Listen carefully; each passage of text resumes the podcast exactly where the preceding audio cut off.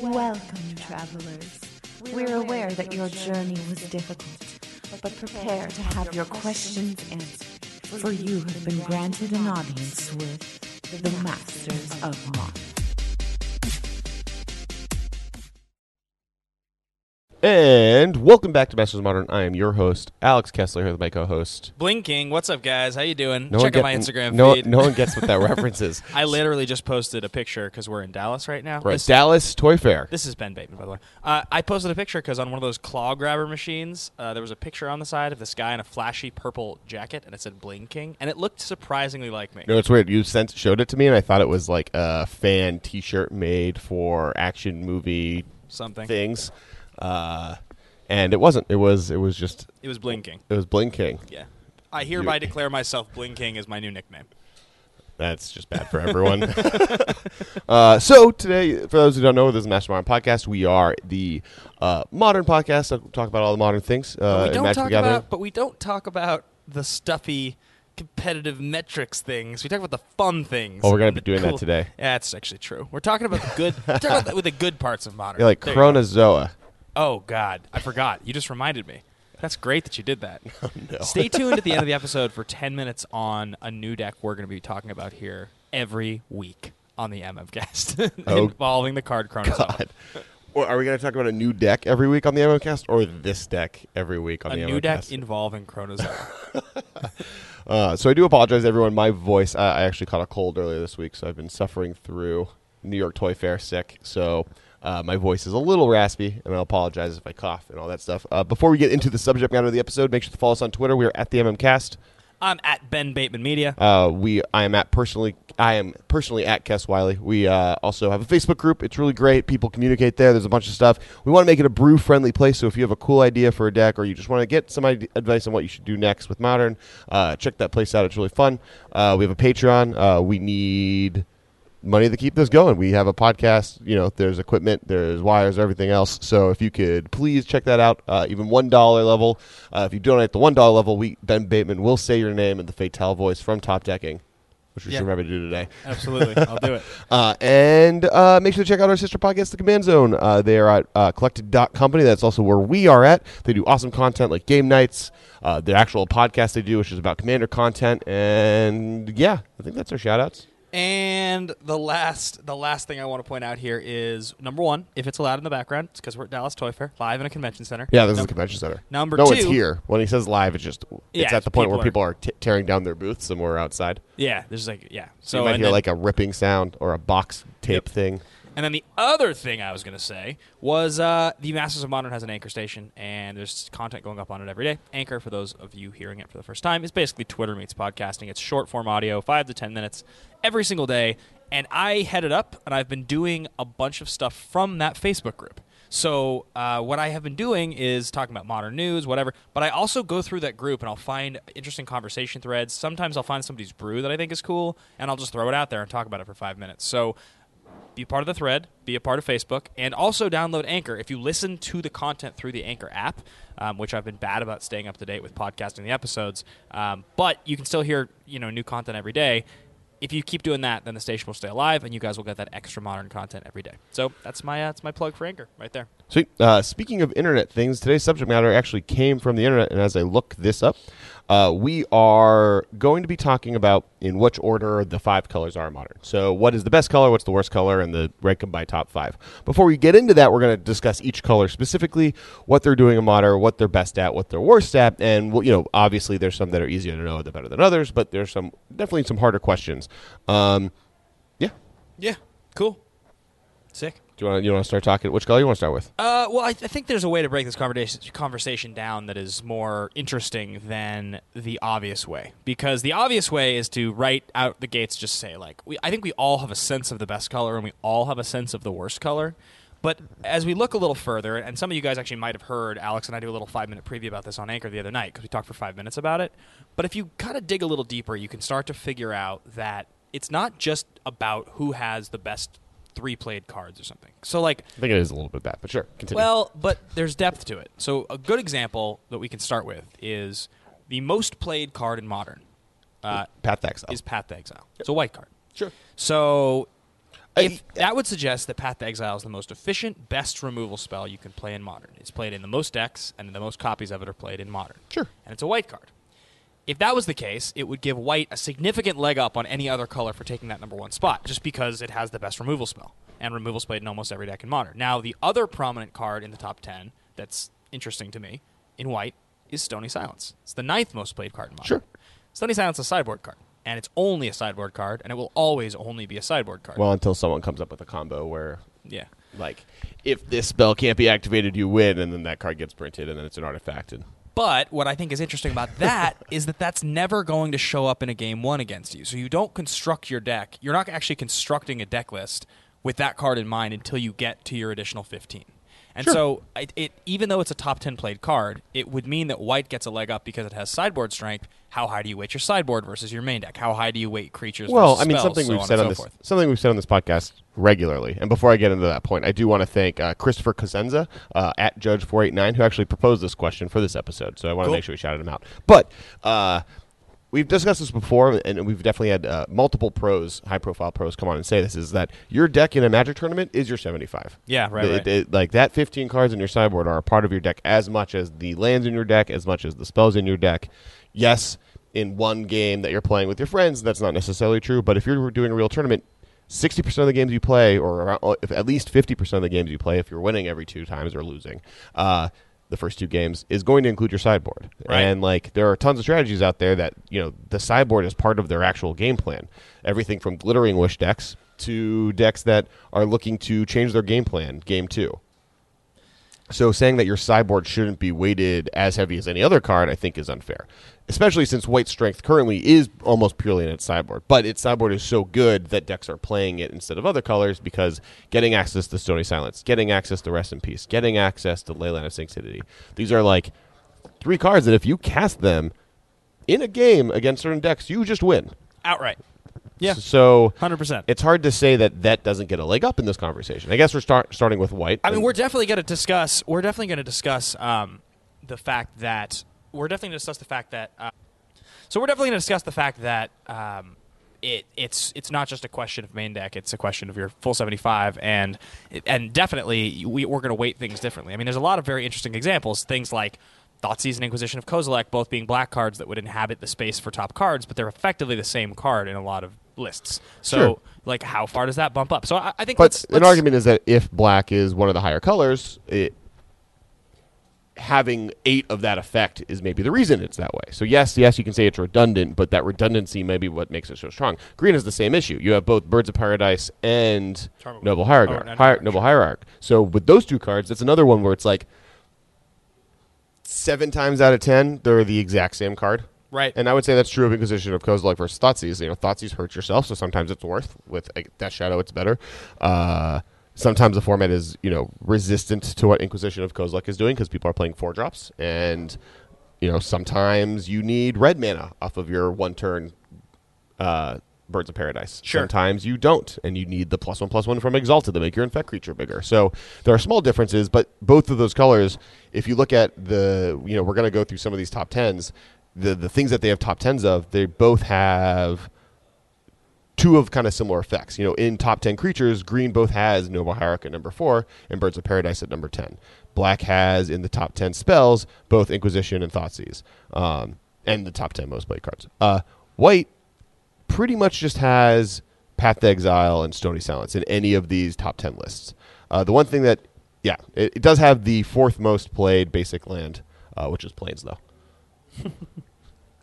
I mean, the basic lands show up in a very high number. Which Well, it's it's actually interesting. The basic land conversation. I'm gonna just gonna do the top five Yeah. really quick. Uh, basic la- or no, it's not basic lands, just lands. Top most played lands in modern. Number one is island. I guessed that correctly, Number two is Uh, forest. which I also guessed correctly. No, I think I was wrong about that. Number three is mountain. Yeah. which is surprising to me. That's hugely surprising. Uh, and number four is plains. And swamp doesn't show up. Number five is windswept heath. That's- swamp doesn't that's even show up in the top ten. Why is Windswept Heath the most played fetch? Am, I, Uh, am I missing something? Is it because Abzan's so played and it shows up in other decks that are multicolored? I think Ban Abzan. Yeah, I think it just is in a weird. It's in twenty percent, nineteen point five eight percent of decks online, twenty three point nine seven percent of decks in general. Uh, so crazy that Heaths are not. normally they play 3.3, so they're playing more than just. I can't believe it's not worth more money because like I, I realize the reprinting definitely tanked the value, but like I feel like the blue fetches are worth more. But if Windswept Heath is played more, why is it not worth more than the blue fetches? Um, a because this might be a temporary thing. Obviously, this top 10 list we're looking at right now is a snapshot. And also Legacy. and Legacy does you know Legacy isn't playing it as much. Uh, ne- after Windswept Heath, we're going to full to ten. Bloodstained Mire, so Yep. black red, uh, Wooded Foothills, red green. That makes sense because the Titan Shift decks. Uh, Ghost Quarter at number eight, Scalding Tarn at number nine, and Flooded Strand at number ten. Polluted Delta doesn't make the top ten. no, I mean there's only one blue black deck, and and I would imagine that Bloodstained Mire seems to be the better car- is the card from that that's being represented here. Fair. You like Fair. you need black and red mana more often because you need Bolt and or Fatal Push and or and or right. discard, then you need a blue source on turn one. Um, that might change because of fatal, you know, because of opt. That might be a whole new situation. And then Flood Strand makes sense and, and Scalding Tarn. So, Yep. um, but yeah, so I, I do think even though White has the most played card in the format and it has the eighth most played card in the format, Stony Silence, it doesn't have a card that shows up really anywhere else on these top ten lists. Oh, I said ninth. It's eighth. it's Got it. eighth. Yeah. Uh, maybe it's changed as we looked at the list the first time. Um, so all right, so with white, let's let's go through white a little bit and discuss what makes white a great color, and let's also talk about why we don't think that white has more cards in the top ten. I mean, it has two if you're going sideboard and regular, and that's It's, yeah, so that's in the top 10, number. the only color that doesn't have any is green right now, and red only has one. that's astounding. in the top 10, top 10 most played cards. And if, you, if you're going historically in modern, that's definitely not true. It just happens to be that graveyard hate is at an all-time high, so Tarmogoyf is not as good of a card as it would normally be. Right, and then in top 10 creatures, green has three, you know, uh, red has a half. uh, in top 10 spells, uh, green has one, red has one, because that's where it comes from before. So, like, th- it's a spread out in different places. What's the what's the red half? Uh, Full Mana? Mage. Oh, sure, sure, sure. Hybrid Yeah. card. Uh, really a red card. What's a, I it's mean, it's a red black, card, half red like, card. That's yeah, it's half. It's literally fair. half. Uh, I would say most decks that play it are playing red, though. You know, uh, just speaking on that point for a quick second, because it's a thought that I've had a lot of times. Do you think that at this point, hybrid mana was a good decision for the color pie? Do you think it was smart? Have they done it well enough that you feel like it was correct? Yeah. Okay, so you don't feel like it does it, it breaks the color pie in a way that's an obnoxious. Is there a card that seems weird that you can play it in two different colors? No, I mean I've thought about this before. I've thought about this before for like I Highlander think I think artifacts are significantly. I think artifacts are significantly worse for Magic than hybrid cards are. They've broken Magic significantly, and a hybrid is just a slightly worse version of artifact mana. Like you, it's it's three colors. Three of the colors can't cast it instead of all of the colors can't cast it. Um, how many colors have played have have played um, hybrid? We've had how many? Sorry, how many sets have done blocks? Originally, it Uh, showed up. It two, originally two showed up. Ravnicas, Lorwyn block. Um, that's the majority. Well, Lorwyn was only half of Lorwyn block. It was actually the other half. It was actually Shadowmoor block. Sure, yeah, yeah, yeah. which is a different. So two sets there. Uh, it showed up in the Ravnica sets, the returning Ravnica sets, and I feel like one other we're forgetting maybe. Was it in? Uh, it was in. It was in uh, Fate Reforged and Khans of Tarkir block. Yes, yes, on the activations, right, Mm-hmm. And some other things. Uh, that's interesting. I, it's uh, one thing I've always thought about because you know in Highlander we look so specifically and so deep for very, very, very specific cards, and I'm so stubborn with the kind of decks I like to play that I like to really exhaust every single card I could possibly play that has any significance to the strategy I want to play. Sure. And I run out of those cards quickly. so I end up trying to find hybrid cards that I can play in off color decks that do close enough to what I want so I can keep playing three CMC tempo cards. Well, sure, and, and something to also keep in mind there is that the hybrid cost on cards. I kind of lost the whole train of thought I was going there. What was I talking about? Uh, I was saying looking for looking deep for options that break the oh yeah, line. sorry, uh, not in Commander. That's where I think hybrid cards have the biggest problem, Right. Because a green red deck can play Kitchen Finks. Right. Mana wise, but it isn't legal to have Kitchen Finks in the deck. And Mark Rosewater is on the record thinking that that specific rule in Commander is the one he disagrees with. Is Right. that hybrid mana should be allowed to go into Commander decks that can cast it. Yeah, I get that. Um, but yeah, so back to the subject at hand and not hybrid mana. uh, white cards. Yep. So we talked about sideboards. We talked about a few of them. Uh, I think those are kind of the main three top end white sideboard cards. Yeah, I mean, I think we've we've said for a long time what makes white a color is Path to Exile and sideboard cards, Yeah. and that's evidence pretty clearly here. I mean, white has great sideboard options, Right. and white also continues to get it continues More to more get great options. Like you have that new card. Uh, what the heck? You have two new cards. One of them is the is the new Torpor Orb Bear, right? Yeah.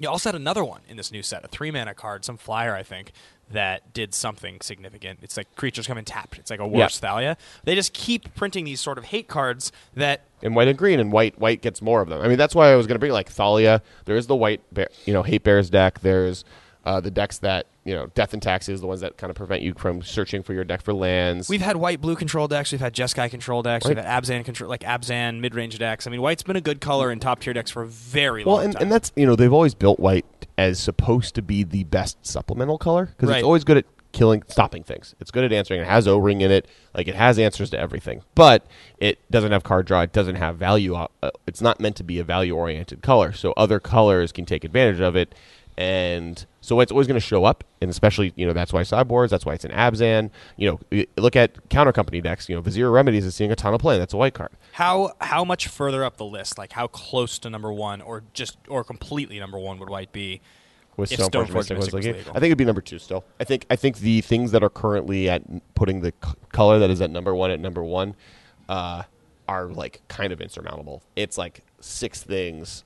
Okay, well, so we'll- so we'll well, get there. Yeah, So- yeah. so but but I think I think that it. One thing that white is missing is that two drop threat. Like if you look at blue, Yeah. Snapcaster Mage, green, Tarmogoyf, black, Dark Confidant. Um, so like Eidolon of Great Revels, Young Pyromancer, or totally. Of Keral Keep. and, and, and red is, is a different conversation, but I would say that Red, red, is is. a steaming pile of just. I would say that. Well, let's get the red. Yeah, let's we're, talk we're red. talking about red. Let's yeah. talk about so red. Uh, we're talking about red. So I do think red is worse than white. yeah, Uh, I think that red has the biggest dilemma of it has lightning bolt, which is you know in that top ten. Uh, let's see where where was it? My phone is turned off. It has burn g- cards like Eidolon of the Great Revels. It has Young Pyromancer. So red is always around. Red is kind of the other big supplemental color. Like it has Kolaghan's Command. It has. Um, it has lightning bolt. it has Lightning Bolt, which is the second most played card in the format, uh, which is ironic that, yeah, I kind of put these both kind of in the same place. It has Fulminator Mage, um, but it has Blood Moon. Like, there are things that Red is doing in the format that is really powerful, but it always feels like it needs someone else's help. Even in Burn, the thing that Burn should, Red should be the best at, it's a three color deck. Yeah, do you find it funny at all that white and red are so similar? Just the major difference is that white, basically the example we started the conversation with, is literally all red has in its in its color. So like, path and a great sideboard card is like lightning bolt and blood moon, and then white has like twelve other cards that are significant, and mono red is like very very narrow cards that barely make an impact aside from those two. Um, Like what else exists in red that's like a yes, this is a must play like a card. mono red by itself Yeah. is hard. Like Eidolon of Great Revels, Goblin Guide, like Those it's are, very like, specific, specific strategy things. Guide's I mean, like, probably Guide's probably third because Guide is at least a, it's a two power haste creature for one mana that Right. people have played in multiple, multiple, multiple aggro decks over the years. Kiki Jiki, I mean, like Splinter Twin was a thing, and Kiki Jiki does see play randomly in random Kiki Jiki decks that do do stuff. Yeah, Uh, yep. Um, no, but I mean, like also look at uh, uh, through the breach decks and Lava Valakut, Lava Mancer's a good Lava card. Mancer, like I- and and you know, Through- red Through green. Primeval titan based decks have been really good for a really long time. Through the breach is real. That's a, that's a Um, real thing. So like, I, I don't I don't know. Enter the enter the horde. Enter the horde. What's the you get an extra attack step for Oh, free? oh, oh, oh, um, uh, Fury of the Horde. Fury of the Horde. So Yeah. yeah, I, don't- I don't know. I don't know if I agree with you that red doesn't have anything. Um, I just think that the things that red have are so specific per deck that they're in. Uh, oh, um, uh, the dredge cards too. Right. Uh, actually, that's probably one of the most important ones. Is uh, draw two cards, discard. Oh, oh, uh, oh, um, oh, oh, um, um, what the heck's it called? Uh, Cathartic Reunion. No, well Oh, that yes Faithless- for sure. Faithless Faithless, looting. and then Cathartic Reunion. So I would even put those up there. Yeah, looting's Hiri, like you get a lot of really good supplemental cards, and you get some of these really powerful effects. Like red's pretty good. It's just very Tibalt. specific. Tibalt's the best. Is there ever a deck that's going to make Tibalt good? Maybe.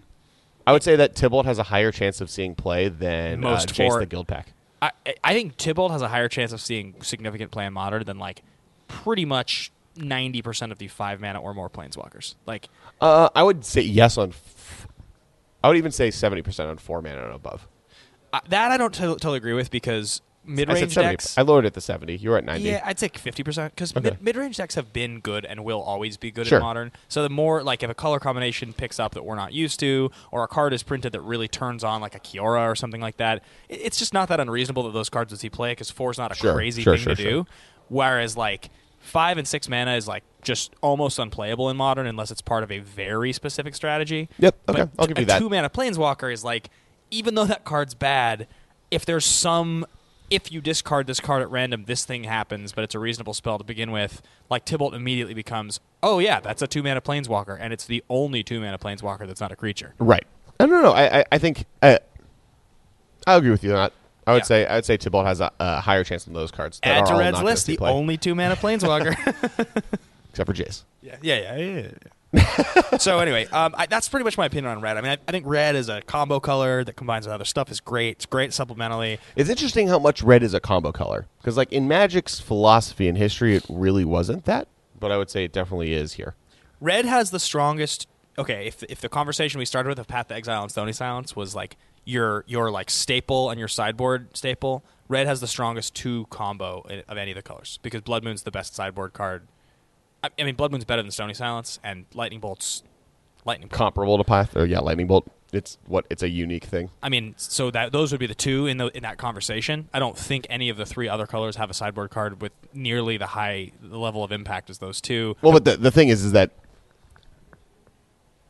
the moment that Affinity and Dredge start seeing play, White then has two of the most played sideboard. Cards. You know, like it- Right. Like the, the the issue is that Red has one good sideboard card, and then maybe Ancient Grudge is half a red card, and then it drops down significantly. Right, totally. Uh, versus its combo potential, which is in Dredge, it's in Goryo's Vengeance decks, it's in uh, Primeval Titan decks, it's in um, Tron, you know, Red Green Tron decks back there it, for a while, and still that deck still exists, and it's in Jund, it's in Grixis Control, like it's in classically Red has done better than White in Modern. It's just right now we're at this weird window where it is mostly combo decks, and the mid range decks have opted to go with blue uh, or green. Red really truly does suffer from the fact that it's missing. While White has that card, that's Pia Kieran Delar. White's got the two drop. It's just banned. Red just doesn't have the two drop. And Right. like so, so let's just before we move on to the next color, let's spitball for a quick second. What does red need? Like, what's the what's the thing? So the three options we have, I think we can agree, are Eidolon of Great Revel, Bloodbraid Young Elf. Pyromancer, and the th- an Abbot of Keral Keeper. Sure. those are the, probably. Would you agree the three closest that we've gotten? So Oh, I think I don't think Abbott's close at all. I mean, I mean, when it was printed, people talked about it like this was a card advantage generating two drop with Sure. some Sure, aggressive sure, sure, power. sure, sure. That's like what they tried. I mean, Yeah. those, those are the three attempts. But I would I would say that Eidolon and Pyromancer both got much closer. Yes. Uh, so one of them is a spell card. It's a two-one. It's fine. It's got good Mm-hmm. stats. It generates tokens. One of them is a an aggressive card that's super red and hard to cast. Sure. And one of them is the, the the third one. I would say the Abbott was them trying to get as close to like a confidant type of card as they could. Right. You know Um, what? I, what I wish. Uh, what my first idea Hmm. is that if Jace Prodigy was red, Oh, interesting. uh, that card is other than its plus is a red card. I guess it's plus and it's big minus. It's ultimate. Everything else red could do. You'd have to make it rummaging. You'd have to be discard then draw. Yeah. And it would have to have, but it and its plus would like you know. But the the they've said multiple times that they wish they made Snapcaster Mage a red card. Hmm. Um, they think it would have been a better, ma- a fairer Magic card, or better for Magic for Snapcaster Mage to be a red card. Interesting. So something like Jace or even Snapcaster Mage being red would have been probably the answer to this question. Hmm. Um, though having Snapcaster and Bolt in the same color sounds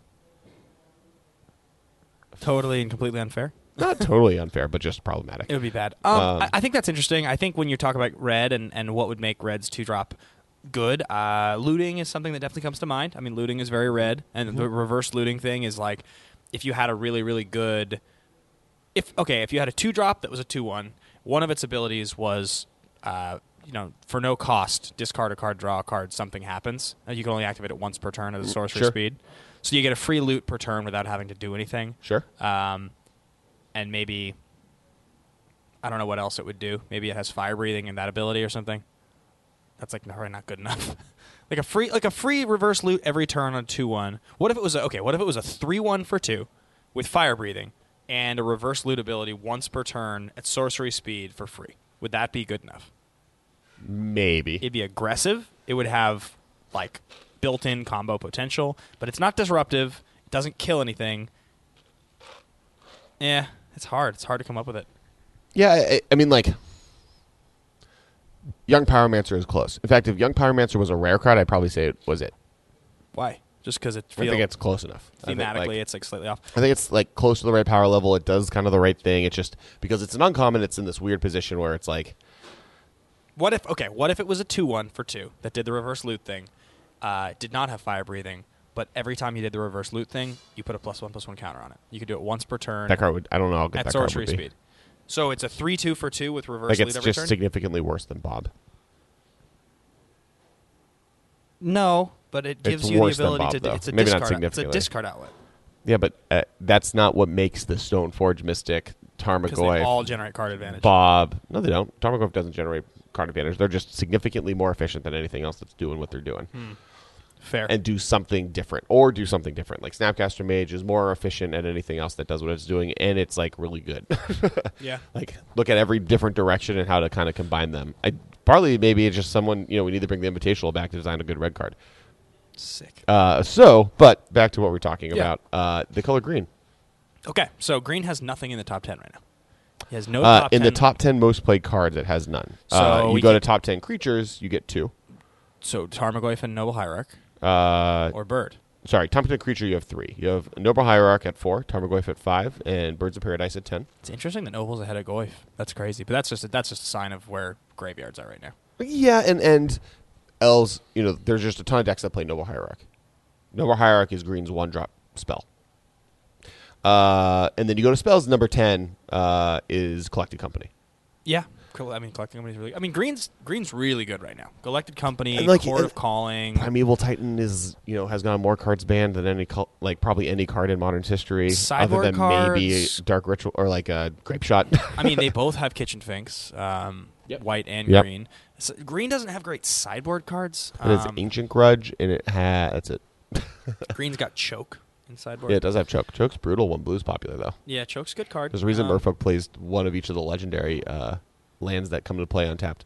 Yeah, yeah. Um, what else? I mean, it's got infect cards. It's got become immense.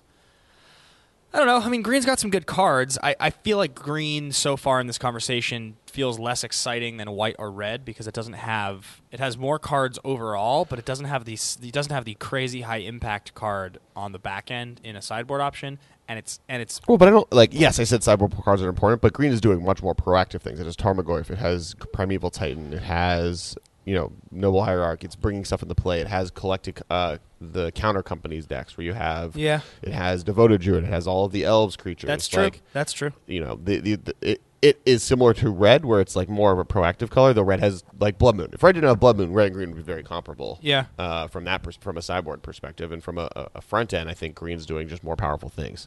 Um, yeah. Yeah, I would agree. I, I don't know much more to say about green. Like green is an interesting space right now. What's interesting about green is that green has been so good for so long. Green, a year ago, if you asked me what the best color in modern was, was I green. would say it was green. Yeah. I, I, I honestly believe that green's the second best color in Magic history. Um, I think one really interesting thing about green, and somebody somebody posted this in the Facebook group, and it got me kind of thinking. They were talking about black and the power of. Oh no, it was somebody who had called in to Anchor here, and they were talking about the power of Gurmag Angler and Tasigur, and why those cards have warped black into this really powerful space. And I agree that those both those cards are great. Tasigur and Gurmag Angler are very powerful cards, but it's super interesting to me that Hooting Mandrills doesn't break through more in modern. And we both know why. It's because playing multicolored decks is easy, so you just would play the other cards because for one more mana, one more power is better, and Tasker is just a better card. and it's one more mana, and I'm doing bunny Yes. ears.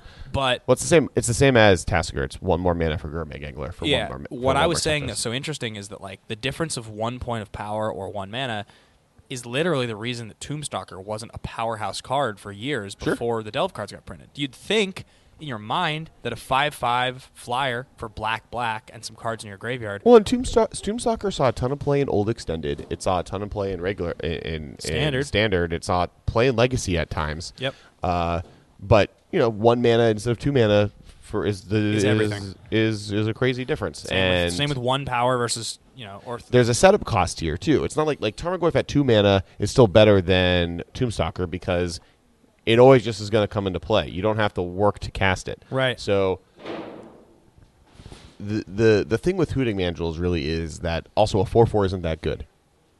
It's fine. It's powerful enough and it does things that you want it to do, but like eh, yeah, you. It's easy to play the black cards. I mean, look, it gets it gets destroyed by Path. It doesn't get destroyed by either half of Fatal Push. It doesn't get destroyed by Abrupt Decay, and it doesn't get destroyed by Lightning Bolt. I- Yeah, I but every all- every all creature in the cards- format just beat it. Every played Yeah. creature in the format fights and wins. I I've gone on record before saying it, and I still believe it. I think Hooting Mandrills is unexplored. I think that card's pretty good, and at some point, someone's going to find a lot of success with Hooting Mandrills. Yeah, I, I, I don't think it won't see play. I think it's a playable card, but Yeah. I don't think like in the conversation of what makes green great. Yeah. Why is that not played over the other ones? Is because the other ones exist. Like, Yeah. right? Why not play black instead? What like Temur is the only deck I can think of that would play Hooting Mandrills, and is Temur that much better than Grixis? Yeah. Um, Temur is definitely not better than Uh, Grixis. uh, other cards that to talk about: Traverse the Ul- Ulvenwald. yeah, green. Traverse is very uh, good. You got a really good tutor. Uh, you know, we haven't talked Sylvan about Scrying, Sylvan Scrying. We haven't talked about um. Tutor, Chord of Calling. I Quarter said it. I calling. said it. Okay, yeah. Coco. Like, and Coco's a powerhouse. Coco made creature decks good. Coco's nuts. Coco's like really, really, really good. Yeah. So like, I, I think there's a lot of like green. I would put green higher than probably red for sure, and probably white. Yep. Like between Coco, Primeval Titan, and uh, Noble Hierarch, like, in the fact like Jund, Prime Time, you know, Prime t- Evil Titan decks, like all Scapeshift, like all these are really powerful. Yeah. Uh, all right, So- so blue. So blue. So Snapcaster Mage. Uh, yeah, Snapcaster Mage is a card. uh, to give you a kind of a breakdown, top 10 cards, they have two. It's Serum Visions and Snapcaster Mage. Mind you, this is before Opt had come out, so Opt isn't shifting what this list looks like. Uh, in top 10 creatures, it has one. It only has one. It's Snapcaster Mage. Uh, in top 10 spells, it only has one. It's Serum Visions. So really, Remand's not a top ten spell. no. Huh. So so unlike, you know, almost every other color has a spot on this list that they get double representation other than red who only I'm has surprised like Thought Scour. Lightning Bolt I wonder, I wonder where like. Thought Scour and Remand fall. Are they top twenty? Uh, spells. I will find out. Yeah, because those are both those are both cards that to me feel like they're probably Cryptic Command's higher at, at 15. Huh. Uh, Sleight of Hand at 21. Wow. Thought Scour at 28. Remand at 29. Hmm. Spreading Seas at 31. Gifts Ungiven at 32. Ceremonious Rejection at 39. and Dispel at 43. Love Dispel. Mana Leak's not even on here. Yeah, isn't that funny? How Yep. crazy is that Mana Leak? Mana Leak in the early days of Modern, the first two years, was like a legitimate Magic card. Like Yeah. it was, and it wasn't like, oh, you're playing Mana Leak, interesting choice. It was like de facto, the Oh, fact Something we didn't talk about green, by the way, is Ancient Stirrings, which is an insane card. you'd play like some number of Mana Leaks and some number of Remands.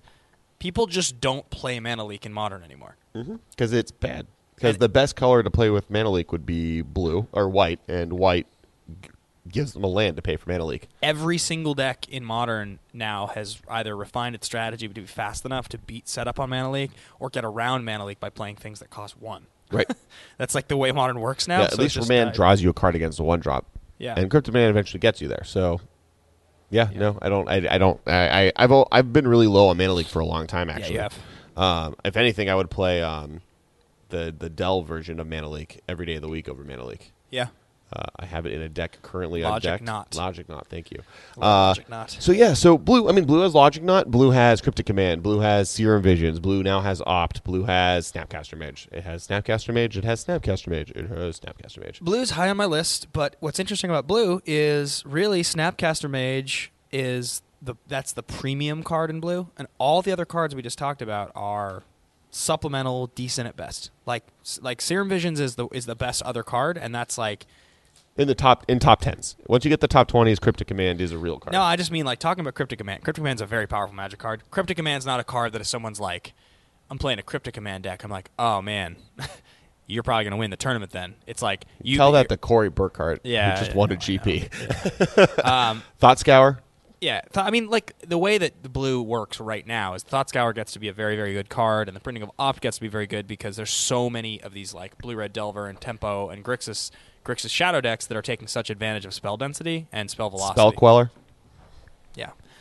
um, I like blue a lot. Like, I just don't think that the impact of most of its cards are high enough. The two top ones are really important, and aside from those two, most of the blue cards that exist aren't important in Magic. Like, they're they're supplemental cards in fringe archetypes. Well, but if you have five cards that are more important to the entire format than any other card combined, any other two card, like any other five cards combined, that doesn't doesn't that put you? I'm not saying they do, the but I'm only re- so so like green, our description of green was like Tarmogoyf used to be great, but it's not anymore. And then you have like Hierarch, which is great, and then after that it was like a bunch of stuff in the middle that was all good. Well, Collected Company was probably the third. Blue's thing on the got. Snapcaster Mage, which is where Tarmogoyf used to be, as like the best two drop creature, and then it's got Well, no, uh, people would argue that Snapcaster Mage has always been better than Tarmogoyf in, in modern.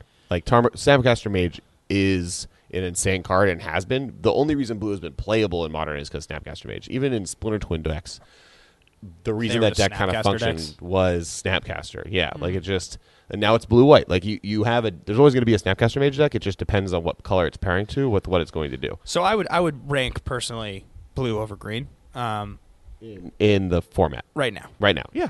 Not by a lot, honestly. Well, it- it- not by I as mean, much like- as I would have thought. Here's the deal: Grixis Death Shadow is arguably one of the top three decks in the format, if not the number one deck in the And it's a format. blue deck. And they chose, and it used to be Jund Death Shadow, and they went to blue because it gets Snapcaster Mage, Thought Scour, and Delve creatures. Yep. All those Delve creatures, you, creatures you mentioned, work because of Thought Scour Right. and Serum Visions and Snapcat. Like that, that's a deck that exists, and Opt just makes that deck better. Right. Are we ranking uh, anything other than the five colors here? Are we ranking artifacts or Uh, colors? we can dis- I think we can discuss colorless, but first we just should discuss black. okay. Let's do Uh, black. So black has a lot of cards in all these top tens. Right. It's crazy how many cards black has. So in the top ten, well, and what's interesting is it had swamps don't show up up at all in the top lands, but in the top ten, it has three cards: Thoughtseize, Fatal Push, and Inquisition of Kozilek.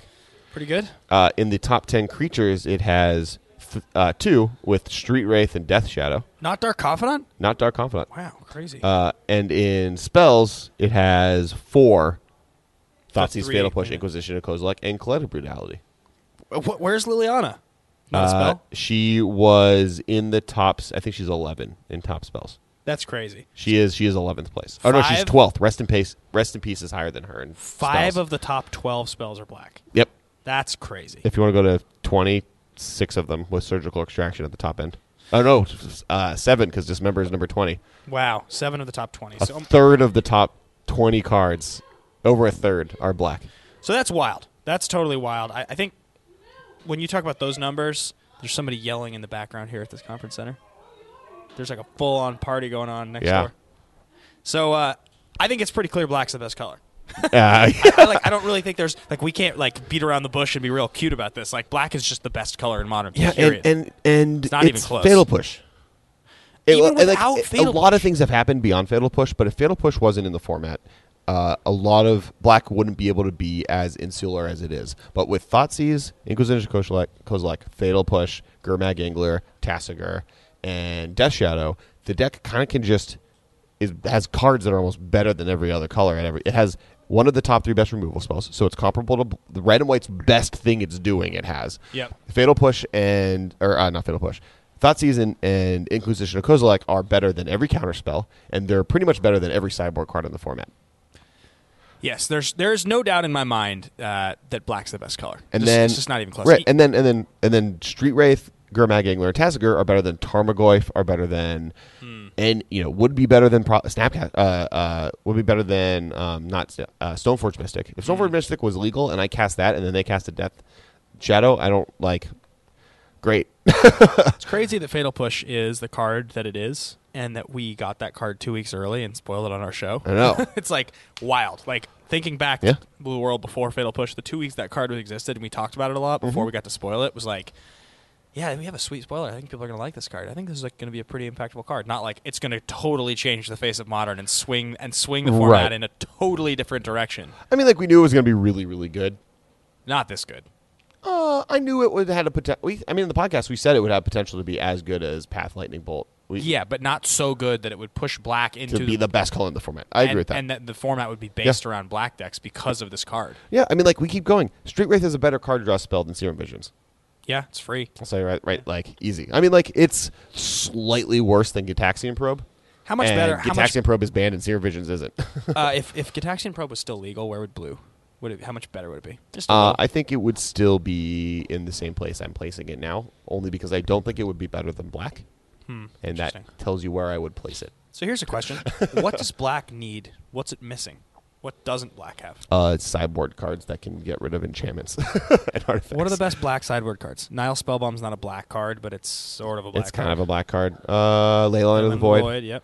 Um, Thoughtseize, Duress, Inquisition of Disruption. Uh, collective brutality, which is an, also an insane card. I think collective brutality is comparable to some of the best red cards, with being the discard outlets and and, and removal spells. Uh, yeah, I like uh, the only thing is Snapcaster Mage, and Bob is and Liliana kind of both on one hand or the other are comparable to Snapcaster Mage in, Yeah. in in like what they're trying to do is a value engine that's also a threat that's also a removal spell. Yep, I agree. Very, very, very good. Oh, we didn't mention Lingering Souls in white and slash black, which makes white pretty good. Yeah, wait, I mean like that's like it's really it's a hard. multicolor card. It's really not a Yeah, yeah, I'll card. give you that. Um, yeah. yeah, and this doesn't even get the stuff like we got into Red's dredge cards. We got into you know Goryo's Vengeance. We, like we're not even we're just talking about just cards that are in every deck. We're not even talking about the cards that make other decks possible.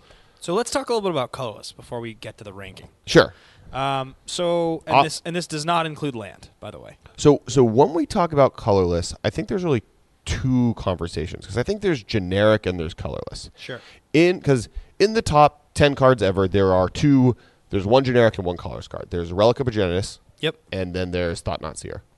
But Thought Knot Seer is not in a color; it's its own color. So Yeah. that's why I want to say colorless is separate. Because if you look at top ten creatures, you have two Thought Not Sca- Thought Knot Seer and Reality Smasher are number f- two and number six most played creatures in the format. Thought Knot Seer is the second most played creature in Modern. Right. That's crazy.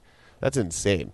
Like I, it's it's possible to argue that they're in the top three best colors in the format. One of them is colorless especially if you include generic with it, because then you get Walking Ballista at number eight.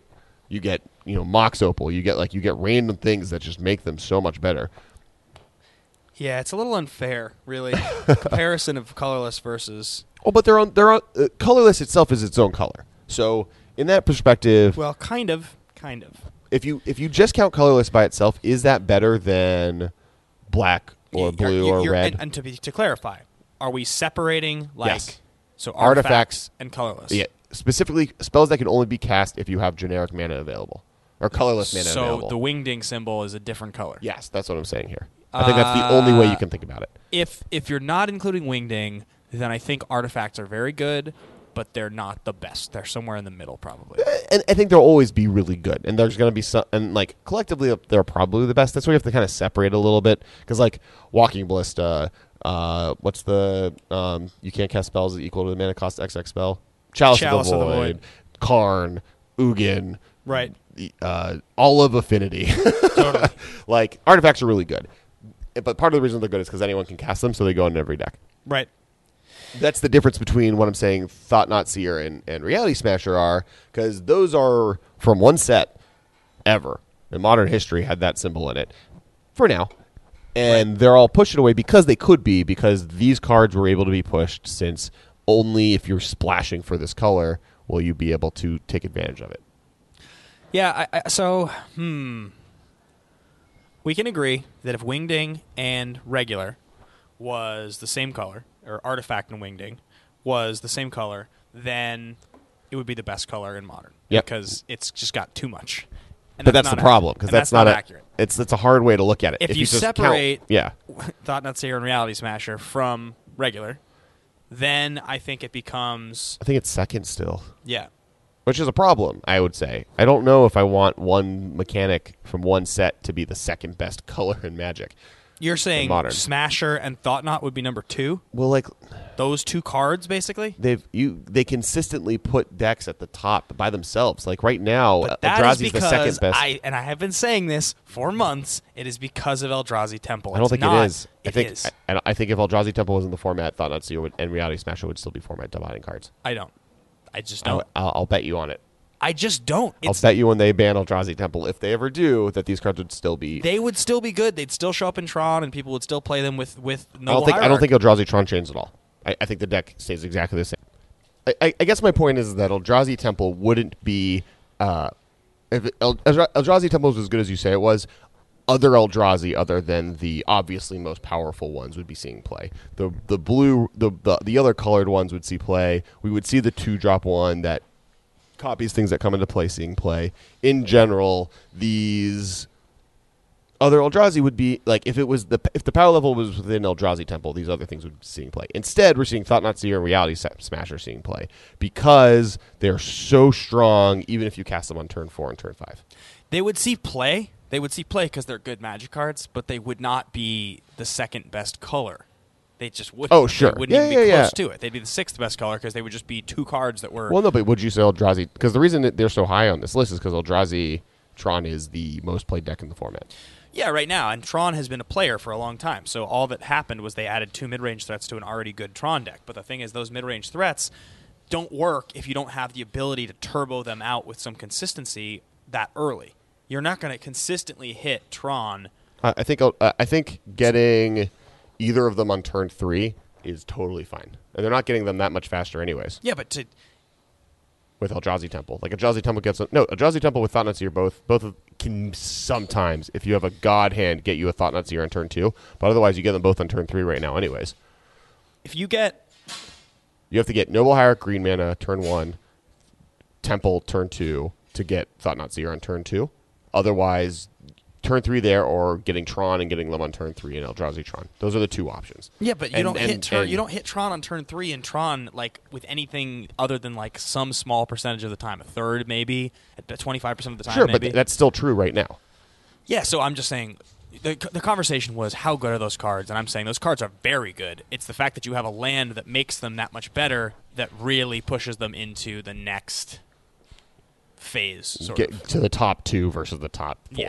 So let's rank. Let's rank these cards. All right. So uh, I think it's going to be more fun going from the top to the bottom because we all have kind of agreed with the best colors. I think black is uh, pretty black is just the best. definitively the best color in Magic. Yeah. There's just it's not even it's in not modern. even- It's the best color in modern. Modern, yeah. Yes. Blue's Uh, the best I, color would, in I would say it's the third. I don't know if it's even close to the top two in Magic. And specifically modern though it is the second best color or is the first best color. Black. is the number one. Black's number one. Yeah, I think this is where it gets interesting though, because I think after after you hit number one, like, what where do you go? You go to blue. That that was my original contention before we did this episode. The more I've thought about it, the more I'm like, I don't know. Green's mid range is just very, very, very, very good. And I mean, like we went through the list of top ten stuff. Like they have the ones that show up more consistently than any other color. Snapcaster Mage is really good. but that's basically the, that's the card. Yeah, but if every deck is playing blue and there's a b- bunch of, de- but like they, they also have Merfolk, they have Spreading Seas, they have Cryptic Command, they Yeah. have Snap, they have Remand, they have I'll give it Thought you. Scour. Like the Delve creatures aren't good without blue. The fact that all those cards we mentioned, all those blue cards, were in the top thirty is should be proof. Right, Like, like- that's that's that's a good indicator of the strength of blue. So I'll give you that black's one, blue's two. What's three? I think you know originally I had green over white, but I think it's white. I White think, over green. I think Path being the most played card in the format is pretty pretty crazy. I think the sideboard cards are really good. Yeah. Number eleven on this list is Rest in Peace, Yeah. above Liliana of the Veil. Most played, second most played card. Period Or, or in the 11th format. most played card. Yeah. Yeah, yeah, like, yeah, that's the crazy. eighth and the eleventh most played cards in the format are white sideboard cards. That's crazy. Yeah, so like pretty wild. There's enough decks that are playing white as a side, like for sideboard colors at least. Like Yeah. that's int- and then you know it's blue, it's blue white decks, it's junk decks, it's it's burn decks, but all of them are playing it, and that there's a reason because they're really good. Yeah, so I'll give it to you. So uh, if, if blue's two and white is three, I think it's pretty obvious that then green is four. Yeah. And- uh, Tarmogoyf Coco, Yeah. Noble Hierarch. Uh, you could maybe have convinced me that green should be three over over white, and It it'll go back and almost forth. feels that way to me. yeah, it's they're close. Yeah. They're like it's it's really Kitchen Finks decides where they go. And then Lingering five- Souls being in white like is also a, a benefit in one direction. Yes, yes, Like- definitely. Like yes, it's a white black card, but black's the best color, and so it's very easy to pair things with black. And, Yeah. and white goes right after that. I agree. Uh, and but the green black cards are also good. Abrupt Decay, Maelstrom Pulse, but then the red black card. All the all the X black cards are good, huh? Yeah. like black is the best color in modern. Kolaghan's Command, yeah, black's Abrupt just Decay. so good. Lingering Souls. Is there a good blue black card? Is there an actually good blue black card? Like Countersquall, but not really. Like Countersquall's good and Glim- hey, Glimpse the unthinkable. no. Uh, Baleful Strix. Ashiok. Uh, Yeah. that's interesting. That that that's the one color combination. That the Tezzeret maybe. Tezzeret. I mean, I talked a lot about this recently. That blue black's the worst color combo. I except except that blue and except for Grixis is, is just been Just really straight good two-color forever. combo, though, yeah. yeah, yeah. Um, and then last but not least, red. Poor red. Poor red. At the bottom of the pyramid, but Yeah. that's kind of how Magic is always supposed to be. Is it's uh, it's kind of like a weird rock paper scissors because red will always beat every other deck. Red Yeah. has a mono red deck has won more Pro Tours than any other color combination. Color combination, even Yeah. like because mo- like burn in a format is good. right. So yeah. So in in in honor of red, we're gonna pour what, one out. What if we were going to rank uh, Top ten Chronozoa decks. No, what, what about what about the colorless cards? So if we if we separate out the Eldrazi and artifacts into their own, I would put artifacts without Eldrazi probably above red, and maybe the fourth, like over green, maybe over green. I'd probably put it over green. You have Uh, some really good artifacts. I mean, Yeah, it's kind of unfair though. Like, it, like I, I'm trying to like if I'm if we're really talking about colorless, Yeah. where it's like Eldrazi or cards that only see play in decks themed around artifacts. Yeah. then I want to put that as third place, if not second place. Like Yeah. between Eldrazi and Affinity, like the and and Workshop decks and Lantern Control decks, like those three things together, and like you could even throw there's Dismember. also like, like, cards like like Snaring Bridge and Yeah. like, just like single cards. That But that, like- and, and then Snaring Bridge is part of the Lantern deck. Like these are artifact Yeah, decks. yeah, They're yeah, not like uh, you know cards that just we'll see play in other colors. Like they have a colored home of, of artifactness. So I feel like that's fine conglomerating them, and then I want to put them as like the second best color in modern. Right. If you want to separate different factions of of the two, you know. Uh, uh, specifically wingding mana colored cards. Probably put that around number three. Wingding, by the way, guys, is the colorless mana symbol. Yeah, and then if you want to refer to specifically just artifact cards that can be anything, I don't think you can place them correctly. Right. It's weird. Like maybe it could be one. Like theoretically, that color could be color combo could just be one- number All one. of them together. Yeah. I think it probably is. All well, Black's probably still better, but all of them together is very high on the list. Right. So uh, that's the ranking of our top five I- colors in yeah, modern. Yeah, I would say it's number two. Actually, looking at the top ten list now, like Yeah. Relic of Progenitus is in the top ten cards, and then you drop Dot down to creatures. Oh no, sorry, it's it's in the top ten spells. In the top ten cards, Right. you have two of them. Relic Progenitus and Thought Knot Seer. And creatures, you have Thought Knot Seer, Relic Progenitus, Walking Ballista, Reality Smasher. Right. So you have a huge library of them. So yeah, so I think that's that's that's what you got. Yeah. So yeah, I think that pretty much does it. Um, I, I think that's a pretty accurate ranking, and, and I don't think anything's going to take the mantle from black anytime soon. Um, blue definitely feels like the one that if something else insane happened in blue, it could maybe creep up. If there was a really potent counterspell that got printed, um, something else. We did just get opt. It starts to. I do do sort of imagine blue might start to poke through a little bit. But so yeah, I, I, I wonder that because I think blue might be in a position to always just be second place. Always a bridesmaid, never a bride. Well, Eh, or, like, a, or a banning. If they chose at one point to ban Thoughtseize because they felt like it was too format defining, then I could see that. maybe, but like I, I even then I don't think blue like because when we went over a list, blue was never doing anything proactive. It was Right. It was it was reactive. It was conditional. It was adding to things. It was card draw. But like right now, I think black is doing more to hurt green than if you got rid of Thoughtseize, or if you got rid of Thoughtseizes, red or white would be better. So I think I think other colors have a chance of upstarting above blue, and blue will just always be the second best color in modern. Yeah, I- guess. And then the other one that I could see maybe pop like poking through to a really a really big way would be green. If if Tarmogoyf gets better again, and The unbanned Stoneforge Mystic white can pop right up there. Like Yeah. like all all three colors have the mo- any moment potential. Red can easily like we talked about red doing a bunch of powerful things. Like yeah, imagine Dredge being the best deck in the format again. Like agreed. Um, so let's get into a couple last things while we have loud sounds going on in the background. We apologize to you guys. We are at a toy show. Um, number one, let's talk about Chronozoa. All right, guys. So I'm the just conversation. nap while you do this. The conversation came earlier when Alex and I were talking about design on a cool game that Kesko is working on, and uh, it reminded me of, of one of the effects that Chronozoa has. Now, for those of you that don't remember Chronozoa, one blue, three colorless, three three flying illusion with vanishing three that states when it's placed into a graveyard from the battlefield, if it had zero counters on it, make a copy of Chronozoa. Make two copies of Chronozoa. So it's like an amoeba. It's the idea? It's you know it's a it's a some sort of thing that doubles and you know whatever. It, I, I've always loved the flavor of this card. I've always thought the flavor of this card was really cool. Like definitely one of the things that it feels like the card that it's supposed to feel like. Mm-hmm. Obviously, the fact that it's a three three for four, not a two two for three, hurts it. And if this was a two two flyer for three, I think it would be a lot better. I think mm-hmm. probably people would have found ways to abuse it because there's a lot of things in modern that do allow you to take advantage of this ability. If, for instance, you could curve Vampire Hex Mage into a 2 2 flyer for 3 that had the ability to sacrifice and double it, I think that would that'd be the beginnings of some sort of a blue black inevitability mid range deck. I think Hex Parasite would be a lot better if the card could come down for three mana instead of instead of four. Sure. It being four is an issue. So Alex and I started talking about this idea. What else exists that would prevent counters on Chronozoa from mattering? And the card Alex suggested was Solemnity. So it states Very solemnly, I Yeah. suggested that. for three mana, white and two enchantment, it, su- it suggests that no counters may be placed on permanents you control, which means Chronozoa enters the battlefield with zero counters. Now, to avoid confusion here, vanishing works that you remove counters from the beginning of your upkeep, and when the last counter is removed, is when the thing triggers. Which means if it has zero counters, the natural trigger is never going to happen, which is unfortunate for the card because if you had some way, like I've thought about this before with Renegade Doppelganger and Chronozoa or Lost Auramancers, where it would in, in, in theory just evaporate, but it doesn't work like that. So what you need is Solemnity, Chronozoa, and a sack outlet.